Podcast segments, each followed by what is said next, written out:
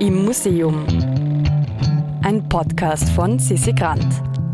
Heute ein Knipser-Album. Hallo und herzlich willkommen zu unserer Themenwoche bei Im Museum. Eine ganze Woche lang widmen wir uns der Ausstellung Hitler entsorgen, vom Keller ins Museum, die noch bis zum achten Jänner zweitausenddreiundzwanzig im H D G Ö, im Haus der Geschichte Österreich, zu sehen ist. Und so auch mit diesem Objekt, das uns der Co-Kurator der Ausstellung Stefan Benedikt heute zeigt. Ein Fotoalbum, das aufgeschlagen auf einem der Tische in der Ausstellung liegt. Herzlich willkommen im Haus der Geschichte Österreich. Mein Name ist Stefan Benedikt, ich bin Kurator hier am Haus und leite hier die Abteilung für Public History. Wir stehen hier in unserer Ausstellung Hitler entsorgen, vom Keller ins Museum, vor einer Vitrine, in der drei Fotoalben liegen. Solche Fotoalben gibt es ähm, zigtausende, auch in Österreich. Es sind sogenannte Knipseralben, also die Erinnerungen von Soldaten, die als Soldaten der deutschen Wehrmacht selbst fotografiert haben und auch Fotografien getauscht haben oder gekauft und die dann in einem Erinnerungsalbum eingeklebt haben. Also das Spannende an diesem Objekt ist einerseits etwas ganz Allgemeines, nämlich dass das eines der Objekte ist, die wir in vielen, vielen österreichischen Familien ähm, finden, die uns auch als Museum sehr häufig äh, von österreichischen Familien angeboten werden. Also es ist so etwas wie eine typische Form, in der der Krieg in der Friedenszeit nach neunzehnhundertfünfundvierzig noch präsent war und in der, und das ist etwas, was uns besonders interessiert, mit denen auch in den Familien der Krieg erzählt wurde. Ähm, im konkreten Fall sind das Alben eines äh, Soldaten der deutschen Wehrmacht, der auch einen N S-Hintergrund in der Partei hatte. Ähm, sein Vater war ein relativ prominenter sogenannter alter Kämpfer, das heißt jemand, äh, der schon äh, bevor die N S D A P in Österreich die Macht übernahm, neunzehnhundertachtunddreißig, ähm, war der schon lange engagiert in der N S D A P, auch an relativ prominenter Position. Und sein Sohn kommt dann auf diese N S-Eliteschulen, wird auch äh, Mitglied der S S und er macht dann Dann aus seiner Wehrmachtszeit dieses Fotoalbum. Und wie alle diese Fotoalben entsteht das nach neunzehnhundertfünfundvierzig. Also das ist keine Darstellung des Krieges, während er läuft, sondern hier setzen sich Tausende, zigtausende Wehrmachtssoldaten mit dem Wissen ähm, dessen, was sie erlebt haben, auch mit dem Wissen um ihre Niederlage nach Ende des Krieges hin und versuchen, dem Krieg einen Sinn zu geben, eine Form zu geben, eine Linie zu geben. Und hier haben Kolleginnen und Kollegen, die sich in der Forschung mit diesen Alben auseinandergesetzt haben, sehr gut nachgewiesen, wie hier eigentlich erst im Nachhinein eine kohärente Geschichte entsteht. Das heißt, diese Wehrmachtssoldaten, diese ehemaligen Wehrmachtssoldaten versuchen eben bestimmte Ereignisse auszulassen, andere behalten sie drinnen, ähm, sie äh, fügen das meistens in eine chronologische Form, aber diese Chronologie entsteht eigentlich erst dadurch, dass sie eigene Fotos mit anderen Fotos mischen. Und hier ist für uns besonders spannend zu sehen, was wird eigentlich ausgelassen. Äh, manche dieser Fotoalben äh, zeigen Verbrechen der Wehrmacht ganz explizit. In den neunziger Jahren gab es eine große Ausstellungsreihe unter genau diesem Titel, äh, Verbrechen der Wehrmacht, die sogenannte Wehrmachtsausstellung. Die hat sich weitestgehend aus genau solchen Fotografien bestückt. Ähm, diese Wehrmachtsausstellung hat zwei besondere Aspekte. Das eine war, dass es damit einer einzigen Ausstellung, die als Wanderausstellung angelegt war, gelungen ist, einen Mythos wirklich nachhaltig zu brechen, nämlich den Mythos von der sogenannten sauberen Wehrmacht. Weil bis dorthin war die Erzählung im, in der öffentlichen Wahrnehmung, dass während andere Organisationen äh, des N S-Reichs verbrecherisch waren, wie die S S, D S A oder die N S-Justiz, dass die Wehrmacht grundsätzlich einen unter Anführungszeichen sauberen Krieg geführt hätte, also sich an damals geltendes Recht gehalten hätte. Und diese Wehrmachtsausstellung hat einfach diesen Mythos grundsätzlich in Trümmer gelegt und hat gezeigt, die Wehrmacht selbst hat an der Shoah einen entscheidenden Anteil, hat an Verbrechen gegen die Menschlichkeit entscheidenden Anteil. Die Wehrmacht hat systematisch ZivilistInnen nicht nur terrorisiert, sondern auch einfach massenhaft ermordet. Und dafür hat diese Ausstellung einen ganz wichtigen Beitrag geleistet.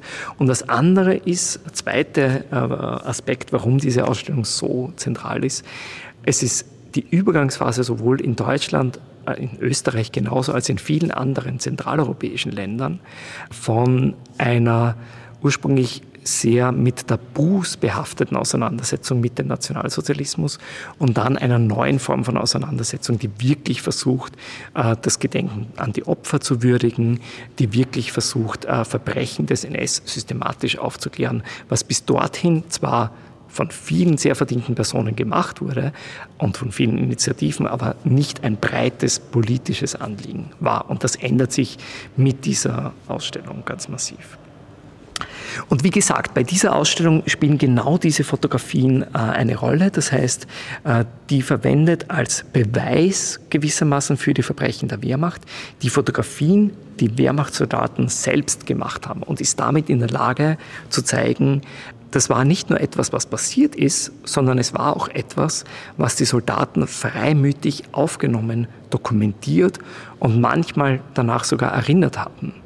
Denn Fotos äh, von Gewalt, selbst von irregulärer äh, Gewalt wie äh, Erschießungen oder besonders von erhängten Personen, finden sich häufig in solchen Knipseralben, woraus man ableiten kann, diese Knipser haben auch nach neunzehnhundertfünfundvierzig ähm, sozusagen das als Teil des Krieges, für den sie sich eigentlich äh, nicht schämen oder den sie wenigstens nicht tabuisieren wollen, äh, haben das so verstanden.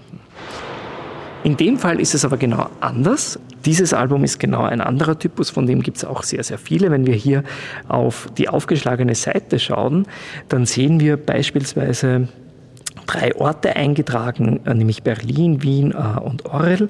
Und diese drei Orte sind mit Straßenbahnschienen verbunden und dazwischen sehen wir Fotos von jungen Männern äh, mit nacktem Oberkörper, die hier beispielsweise auf dem Dach der Eisenbahnwaggons sitzen und alles hat eher den Geruch von Abenteuerromantik, ähm, von Freizeitvergnügen.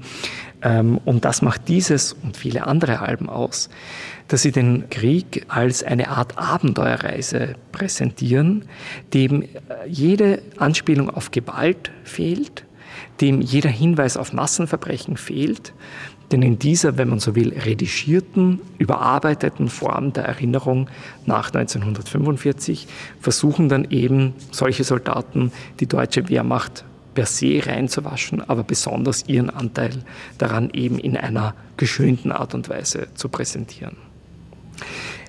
Was hier auch ähm, dann interessant ist, ist ein Objekt, ist ja nicht nur allein das Objekt, sondern immer auch, was darum erzählt wird. Und in dem Fall ähm, hat uns das Objekt der Sohn des ehemaligen Wehrmachtssoldaten geschenkt, der dieses Album angelegt hat. Und der erzählt, dass sein Vater immer ihm aus dem Krieg berichtet hat mit genau der Unterlage dieses Albums. Also seine visuelle Unterstützung für seine Erzählung war dieses Album oder waren diese drei Alben. Und er hat diese geschönte Erzählung des Kriegs bekommen, also ähm, welche Erlebnisse äh, sie hatten, wohin sie wo unterwegs waren, welche Landschaften er gesehen hat, auch welche Städte. Und schon als Kind, erzählt der Schenker, war er sehr skeptisch gegenüber dieser geschönten Beschreibung des Zweiten Weltkriegs, weil sie so ganz und gar nicht mit dem zusammenpassen wollte, was er als Kind im Hintergrund hatte, was eigentlich diesen Zweiten Weltkrieg ausmacht. Und das zeigt uns, dass diese Strategien, etwas geschönt zu präsentieren, etwas zu tabuisieren, eben nur bis zu einem gewissen Punkt gehen. Das heißt, auch wenn dieses Album heute eine sehr gestreamlinete, sehr rein gewaschene Version des Zweiten Weltkriegs erzählt, ist es genau deshalb interessant, weil wir heute mit unseren Augen dort vor allem die Leerstellen sehen und wir ja Fotografien nicht mehr als Beweis für etwas, das passiert ist, sehen, sondern als Versuch, etwas darzustellen, als Form, wie man etwas präsentiert. Und das spielt natürlich in der Art und Weise, wie man mit eigenen Traumata umgeht, wie man mit den eigenen Erfahrungen von Gewalt umgeht, besonders für ehemalige Wehrmachtssoldaten eine ganz große Rolle. Die setzen sich dann hin und versuchen eben auch dem, was sie erlebt haben, irgendeine Form von Sinn zu geben. Und deswegen endet das letzte, chronologisch letzte dieser Alben äh, dann mit der Frage, alles umsonst und einem Fragezeichen. Tausendfach gibt es diese Fotoalben und deswegen ist es gar nicht so unwahrscheinlich, dass man einmal selbst in die Verlegenheit kommt, so ein Ding in den Händen zu halten. Ob am Flohmarkt oder im Keller der eigenen Familie gefunden. Und obwohl es sie so häufig gibt, ist es doch wichtig, sich dieses Ding dann genauer anzusehen. Ähm, viele Menschen kennen solche Alben, weil sie eben Teil äh, der Familienerinnerungen sind. Ähm, was hier wichtig ist zu berücksichtigen, ist, dass nur weil man weiß, dass beispielsweise der eigene Großvater, der eigene Urgroßvater oder ein anderer Verwandter eine Kamera hatte und die auch mit hatte im Zweiten Weltkrieg, dass das nicht bedeutet, dass alle Fotografien, die in so einem Album eingeklebt sind, tatsächlich nur von einem Autor stammen. Denn viele dieser Fotografien ähm, wurden getauscht, gesammelt, auch gekauft.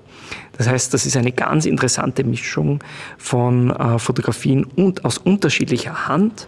Ähm, das sieht man oft auch an unterschiedlichen Formaten, an unterschiedlichen Qualitäten der Fotografie.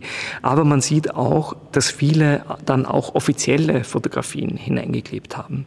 Also in vielen ähm, Einheiten der Wehrmacht war es üblich, dass Soldaten immer wieder Fotografien bekommen haben, äh, die quasi von der offiziellen Propaganda hergestellt wurden.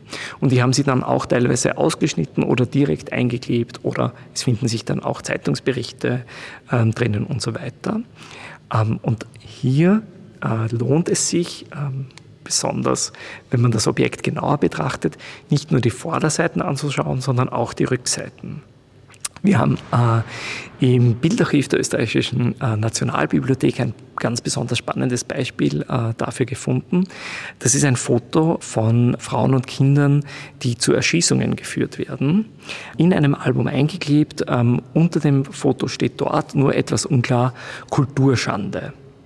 Wenn man aber die Fotografie umdreht, äh, dann sieht man, dass die gleiche Person, die das so Ähm, kommentiert hat, wahrscheinlich noch während des Krieges mit Bleistift auf die Rückseite der Fotografie geschrieben hat, Juden werden liquidiert.